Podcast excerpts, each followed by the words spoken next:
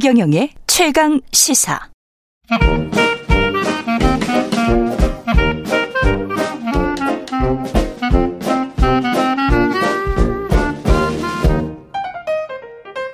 네, 최경련의 최강 시사 월요일은 경제합시다 코너가 있는 날입니다. 서강대학교 경제대학원의 김영희 교수와 함께합니다. 안녕하십니까? 예, 네, 안녕하십니까?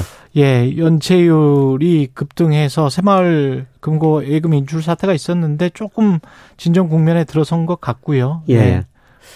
지난 7일 금요일이었죠. 예. 예. 인출 규모가 많이 줄어들었다고 그러고요. 음. 예, 그 다음에 여러 가지 세제 혜택을 주고 있거든요. 그래서 예. 재해치 건수가 다시 나갔던 돈들이 한 3천여 건 다시, 다시 들어오고 있다. 예. 그래서 어느 정도 조금 진정되고는 있는 것 같습니다. 예. 정부도 지금 예금자 보호 한도를 예금자별로 5천만 원에서 1억 원으로 상향 할 해야 된다. 뭐 이런 의견이 있었나 보네요. 그죠? 예, 예. 지금 예. 그런 게 계속 논의되고 있는데요. 음. 예, 그만큼 우리 금융시장 규모가 커졌어요. 음. 예를 들어서 우리 개인 그다음에 기업 정부가 가지고 있는 금융자산이 예, 지난 그 3월 말 현재 1경 2천 1120조나 됩니다. 1경 2천 1경 1경 그 1200조요. 누가 누가 가지고 있는 거예요? 개인, 기업, 금융회사. 개인 예. 금융 기업 금융회사 예, 뭐 정부 이런 전부적 우리 금융자산이 예. 예, 1경이 넘었다는 겁니다. 예. 예. 그리고 우리나라 개인들이 가지고 있는 금융자산이요. 2010년에 2215조였는데 올 1분기 보니까 5016조로 개인들이 가지고 있는 금융자산은 5천 조가 넘었어요. 2010년에 2215조 원이었는데 예, 예. 올 1분기 보니까 5천조가 넘었다. 예. 그렇게 그 금융시장 배가, 규모가 커졌기 때문에 두 배가 넘게 성장했네요. 예. 아마 네. 100% 넘게. 예, 예금자 보호 한대 한도도 확대하는 게 뭐 이런 이야기가 나온 것 같습니다. 예, 그 새마을금고 사태의 원인은 뭐라고 보십니까? 부동산 이야기 많이 하던데. 예, 근본적으로 그 새마을금고 예금금리가 제일 높거든요. 예. 예를 들어서 새마을금고 예금금리가 지난 5월 보니까 4.37%였어요. 4.37. 예. 예. 은행은 3.56%였고요. 뭐 저 비은행 금융기관에서 상호 저축은행이 높은데 4.04%거든요. 음. 비은행 금융기관에서 새마을금고와 예금금리가 제일 높습니다. 예. 예 그러면 새마을금고는 돈이 들어오면은 이 돈을 이런 높은 금리로 내주려면은 다양한 금융 자산에 투자해야 되는데 그렇지, 이게 그렇지. 채권 투자에도 주식 투자에도 이렇게 수익률 음. 내기가 힘들었거든요. 그렇죠. 예, 그래서 부동산 투자를 많이 한 겁니다. 아, 부동산 투자. 예. 예. 그래서 마치 부동산 경기가 좋아 가지고 음. 어느 정도 수익을 낼 수가 있었는데요. 예. 예 그런데 부동산 경기도 어려워지니까 음. 예, 부실 대출이 많이 늘어나고요. 음. 예, 굉장히 힘들어지는 거죠. 그다음에 또 연체율이 늘어나는 거는 이 대출 금리가 또 굉장히 높아요. 예, 새마을금고 대출 금리가 5월 그 평균 한 6.4% 정도 되거든요. 예. 예, 그러면은 뭐 새마을금고에서 돈을 빌린 사람들이 이 돈을 갚아야 되잖아요. 그렇죠. 뭐 경기가 좋고 소득이 늘어나고 뭐 자영업에서 이익이 나야 되는데 그게 잘 안 되죠. 예, 경기가 나쁘니까 갚을 수가 없죠. 연체율이 연체율이 그래서 6%가 넘어서 버린 겁니다. 6%. 예. 예. 연체율 6%. 연체율 6%면 높네요. 예, 예. 굉장히 높습니다. 비은행 금융기관들이 지금 음. 2%가 약간 넘어 상태거든요. 연체율 6%의 연체율이라는 거는 3개월 이상 연체한 거를 말하는 거겠죠? 예, 그렇습니다. 예. 예. 그러면 높네. 예. 높네요. 생각을 해보니까 2008년 금융위기 때 미국이 한 2% 정도 연체율이었다가 8%인가 뭐 이렇게까지 올라가면서 예. 사람들이 어 좀 이상하다 이렇게 예. 전조가 그랬었잖아요. 예. 예. 아직 뭐 은행은 0.3% 정도 은행은 금융 예, 예. 금융권은 아주 괜찮고 시중은행은 좀 예, 시중은행 괜찮은데요. 예. 예. 비은행 금융회사들이 지금 연체율이 계속 높아지고 있습니다. 저축은행하고 지금 새마을금고 예, 이쪽은 상호저축은행, 신용협동조합, 뭐 상호금융 예. 이런 것들 비은행 금융회사들이라고 그러는데요. 음. 이쪽에서 지금 연체율이 굉장히 좀 계속 빨리 높아지고 있습니다. 그 본 그 시중은행이랄지 이런 데는 좀 괜찮은데 네. 근데 GS건설 같은 경우는 대형 건설사고 좀 뭐랄까요 좀 안정권에 들어 있다라고 사람들이 다 인식하는 회사인데 네. 최근에 이제 붕괴 사고 때문에 지급 보증 규모나 이런 것들이 혹시 이 회사도 힘들어지는 것 아니야 이런 시장의 우려가 좀 있는 것 같습니다. 예. 예. 예, 지금 저, 뭐 주차장 그 건설 잘못해가지고 그렇죠. 5천억 원이라도 그 5천억 원 굉장히 큰 돈이거든요. 그렇죠. 예, 그걸 그 추가 부담해야 되니까. 그러니까 전부 다 새로 지어줘야 된다는 거 아니에요? 예, 그렇죠. 예, 예 그만큼 어렵고요. 예. 예, 그다음에 우리나라가 큰 건설사 그 7개 보니까요. PF 지급 보증이 1,014조인데 아직 착공도 못한 게 8조 한 5천억 정도 돼 버려요. 아직 예. 착공도 못한 게 예, 61% 정도 되거든요. 그게 금액 기준입니까?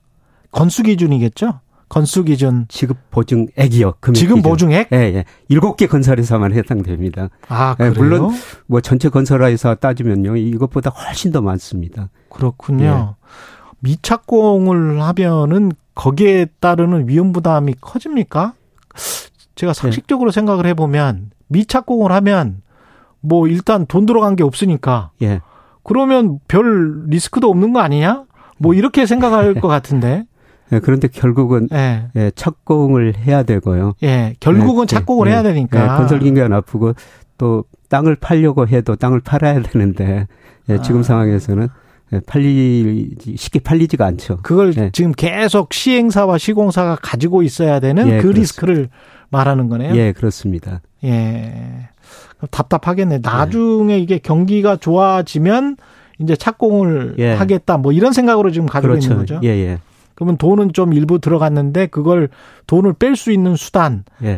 분양이나 뭐 이런 걸 해가지고 그게 없는 거네요. 예, 그래서 땅을 사놓고 이제 저 건물을 짓고 분양을 해야지 음. 다시 돈이 들어가게 되겠지 않습니까? 그렇죠. 예, 그런데 뭐 착공도 못한 상태니까요. 예. 그러네요. 그럼 미착공 사업장이 많으면 건설 회사들이 돈을 빌려서라도 뭐 이렇게 이자라도 갚고 그래야 되는데 예. 그 채권 발행하는 것도 좀 어려워지고 그렇게 됩니까? 예, 그렇죠. 요새 건설회사들이 뭐 이렇게 되니까 신용등급도 낮춰지고 있고요. 음. 채권 발행하기도 점차 힘들어져죠. 건설회사 신용등급도 좀 낮아지고 예. 있고. 예. 그런데 그 대형사는 그래도 상대적으로 나은데요. 예. 예. 중소형 건설회사들은 지금 자금 조달하기가 굉장히 어렵습니다. 그렇죠. 예. 예. 자금 조달하기가 뭐 제가 듣기에도 뭐 수도권에 어떤 저 어떤 착공 인허가가 난 상태인데도 불구하고 예. 워낙 안 해주려고 해가지고 예 그렇습니다. 국민권들이 뭐 너무 위험하다고 좀 요새 안 해준다 그러대요. 예. 예. 그래서 뭐 10%인가 금리에 그 다음에 착수를 하는데 수수료가 10%뭐 이런 식으로 예 지금 비용이 굉장히 많이 들고 있고 뭐 12% 금리 예. 뭐이 정도까지 금리 부담을 하고 있다는 겁니다. 수도권 상황인데 예, 예. 착공 인허가가 예. 나는데 저도 그런 이야기를 들었습니다. 그러면 지방의 중소건설사들은 얼마나 지금 더 부를지 모르는 거잖아요. 예 그렇습니다. 특히 저 일부 지방 도시는 미분양 아파트가 만 가구가 넘는 데도 있거든요. 그렇죠. 예, 지방은 더 어려워질 수가 있습니다. 그렇죠. 그런 것들이 좀 우려가 되는데 네. 근데 네. 또 비교를 해 보면 그때 금융위기 때는 한 17만 가구 우리가 미분양 갔잖아요. 예. 근데 지금 한 7만 가구 정도밖에 안 되니까 예. 그거랑 비교했을 때는 저는 또 괜찮은 거 아니야? 뭐 이런, 네. 이런 어떻게 보세요? 네, 그때보다는 상대적으로 낫죠. 그때 뭐 2000 그때 금융위기 때한그 16만 가구까지 갔는데 그렇지. 이번에 그 7만 2천 가구까지 갔다가 지금 음. 6만 8천 가구로 좀 줄어들고는 있습니다. 그러니까요. 예, 그런데 예. 문제는 예, 그 이후로는 그 경기가 좋아졌고 부동산 경기도 좋아졌었는데요. 아. 예, 지금은 우리 경제가 구조적으로 저성장 국면에 들었었거든요. 워낙 또 부채가 예, 잠재 성장률이 예. 그리고 기업 가계 부채가 그때보다 훨씬 더 높아졌어요. 그때와 비교했을 때 잠재 성장률도 낮아졌고 낮아졌고 예, 경, 각 경제 주체 부채가 많이 높아졌습니다. 그러네. 예, 예 그런 뭐 다른 요인들이 있네요. 예, GDP 대비 120%고요. 예. 예, 그 다음에 가계부채도 GDP 대비 105%로, 음. 예, 그때보다 기업 가계부채가 훨씬 더 많이 늘어났습니다. 그래서 지금 시장에서 그런, 그런 생각인 것 봐요. 경기 침체 오더라도 경기 침체 와라. 제발 금리만 인하해 주라. 뭐 그런 생각인 것 같은데 예, 예. 미국 연준은 그 꼭 생각이 그런 것 같지는 않고 그렇습니다. 예. 뭐 이번 달에 미 연준이 또 FOMC라고 금리 예. 결정 회의를 하는데요. 또 올리겠다는 겁니다. 아. 예, 그래서 미국 금리가 5에서 5.25%인데요. 예. 이번에 뭐 0.25% 벌면 5.5%까지 상한선이 올라가거든요. 그러, 그러네요. 5.5%. 예. 우리는 3.5인데. 예, 그렇습니다. 그러면 외화 유출이랄지 그다음에 환율이랄지 환율에 따르는 수입 물가 상승이랄지 뭐 이런 것들이 단계적으로 올 수도 있겠습니다. 예. 음. 그래서 한국은행이 고민 많을 것 같습니다. 이번 주 13일 날 한국은이 이제 통화정책 방향 결정회의를 하거든요. 그렇죠. 예, 근데 기준금리가 3.5%인데 일단 그 시장에서는 3.5%에서 동결할 것이다. 그렇게 네. 보고 있습니다. 뭐 그렇게 보는 것은 우리나라 물가 상승률이 지난 그 6월에 예, 그래도 전년 동월 대비 2.7%로 좀 낮아졌어요. 음. 물론 기저 효과도 있습니다만은 예, 그리고 지금 우리 경제가 능력 이하로 성장하기 때문에 아마 이번에도 그 동결할 것이다. 그러면 우리는 3.5, 미국은 5.5. 아. 네, 그렇게 되면은 어 미국으로 돈이 빠져나가 가지고 환율이 좀 더 올라 가지고 환율이 오르면 우리 수입 물가가 좀 높아지거든요. 그렇죠. 예, 그러면 그러면 다시 인플레이션. 그, 예. 물가가 오를 수 있으니까 예. 예, 이런 걱정이 좀 많이 그 대두되고 있는데. 그분 인플레이션 때문에 또 쓰리 쿠션으로 야 금리 인상해야 되는 거 아니야? 뭐 이런 예. 또. 예, 그런데 이제 중요한 거는 아마 미국도 금리 인상이 이번이 좀 제가 생각에는 마지막일 마지막이다. 것 같습니다. 예, 그래서 앞으로도 미국이 계속 금리를 인상한다면은 우리 환율이 더 많이 오를 텐데요. 음. 예, 미국이 이번 금리 인상이 마지막일 것이다. 예, 그렇게 생각한다면은 뭐 환율이 좀 오르기는 오르는데 뭐 우리 물가에 심각한 영향을 줄 정도로 그렇게 오를 거는 아닐 것 같습니다. 미국 경제가 빨리 나빠지기를 바라는 수밖에 없을 것 같습니다. 지금 상황에서는. 예, 그죠? 최근에 예, 미국 거 고용 증가수도 좀 둔화되고 있고요. 예. 그다음에 주간과 실업수당 청구 건수도 꾸준히 꾸준히 올라가고 있습니다. 예. 그래서 아마 이런 걸 보면은 예, 미국 경제도 하반기에 성장률이 좀 많이 둔화되고요. 예. 아마 이번 금리 인상이 마지막일 것이다. 아, 미국만 한 2, 3년 너무 좋았던 것 같아요. 예, 그렇습니다. 전 세계 경제는 다 고통받고. 예. 예. 근데 그, 문제는 뭐 세계 주요 전망 회사들이 뭐 올해 내년은 미국 경제 성장을 계속 낮추고 있거든요. 예. 예를 들어서 블룸버그 컨센서스 보니까 작년에 미국 경제 2.1% 근데 올해 1.3 내년에는 0.7%로 그동안 미국 경제만 좋았는데 내년까지는 미국 경제만 상대적으로 성장률이 떨어진다. 그러면 우리가 약간 좀 숨쉴 그렇죠. 공간이 있잖아요. 예, 그렇죠. 그러면 미국이 더 이상 금리를 못 올리니까 음. 우리 금리 안 올려도 되고 뭐 조금 더 낮춰도 될 수 있는 이런 환경이 앞으로 올 수가 있는 것이죠. 그 앨런 제니 앨런 재무장관이 중국 간 거는 서로 간의 입장차 확인하고 뭔가 평행선은 달리는 것 같지만 뭔가 돌파구가 열린 측면도 있습니까? 아니면 전혀 없습니까? 뭐 조금은 개선된 것 같습니다. 개선된 것 같다. 예. 이번에 그 둘이 싸우지 말자. 싸우면 네. 둘이 다 손해고 전 세계 경제가 어려워진다. 네. 예, 그래서 소통하자. 예, 그런 이야기를 주로 나눈 것 같고요. 예, 사실 그 작년에 미국의 대중 무역 수지 적자가 3,830억 달러로 오히려 더 늘어나고 있어요. 음, 그러니까 중국 그렇죠. 사람들이 싸게 상품을 생산하고 미국으로 그동안 수출해 줬고요. 중국이 그 돈 가지고 미 국채를 사줬거든요. 음. 예, 그런데 만약에 중국이 미국으로 수출 그렇게 많이 못 해주면은 미국 소비자들이 상품을 비싸게 사야 되고요. 그러면 또 인플레이션이 그쪽도. 그렇죠. 예. 미국이 중, 중국이 미국 국채 안 사주면 미국 금리가 오를 수밖에 없어요. 그렇죠. 예, 그리고 중국은 미국으로 수출해 가지고 그동안 성장했지 않습니까? 음.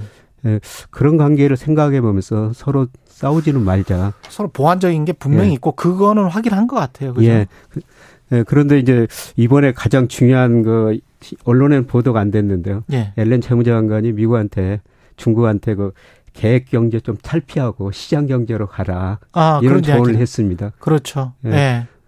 그런데 그동안 미국이 중국한테 2001년부터 한 6조 2천억 달러 무역 적자를 냈거든요. 음. 예, 중국은 미국에서 그거를 미국은 중국에서 그걸 찾아오는 게 목적이에요. 예. 예 그런데 그렇죠.